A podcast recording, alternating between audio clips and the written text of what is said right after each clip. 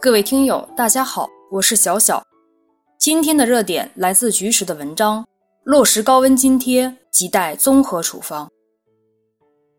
近期中央气象台连续多日发布高温黄色预警，多地最高气温突破历史极值。今年以来，江苏、浙江、江西、四川、天津等五省市陆续调整高温津贴标准，其中浙江、江西还简化了计发方式。各地劳动监察部门今年专项检查发现，仍有部分高温作业劳动者没有拿到高温津贴。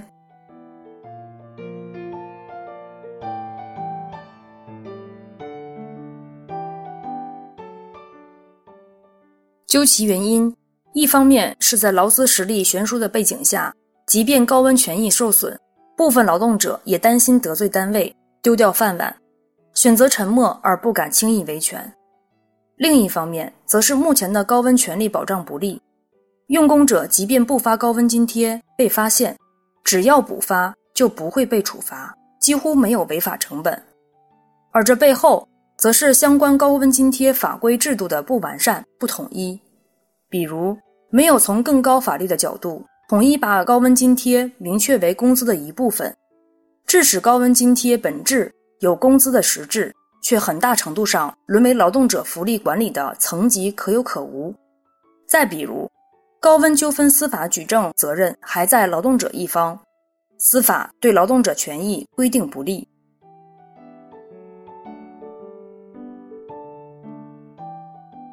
发放高温津贴是法律的硬性规定，是企业必须履行的责任，而非对员工的额外开恩。这就决定了保护劳动者高温津贴权利必须实施综合药方，不折不扣落实。一方面，需要劳动执法、司法、立法等部门通过综合作为，强化执法，完善司法规定，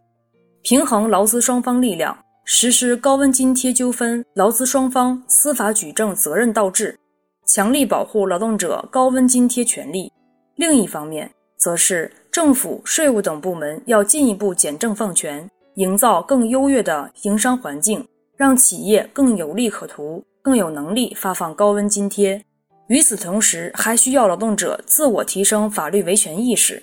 积极进行高温维权，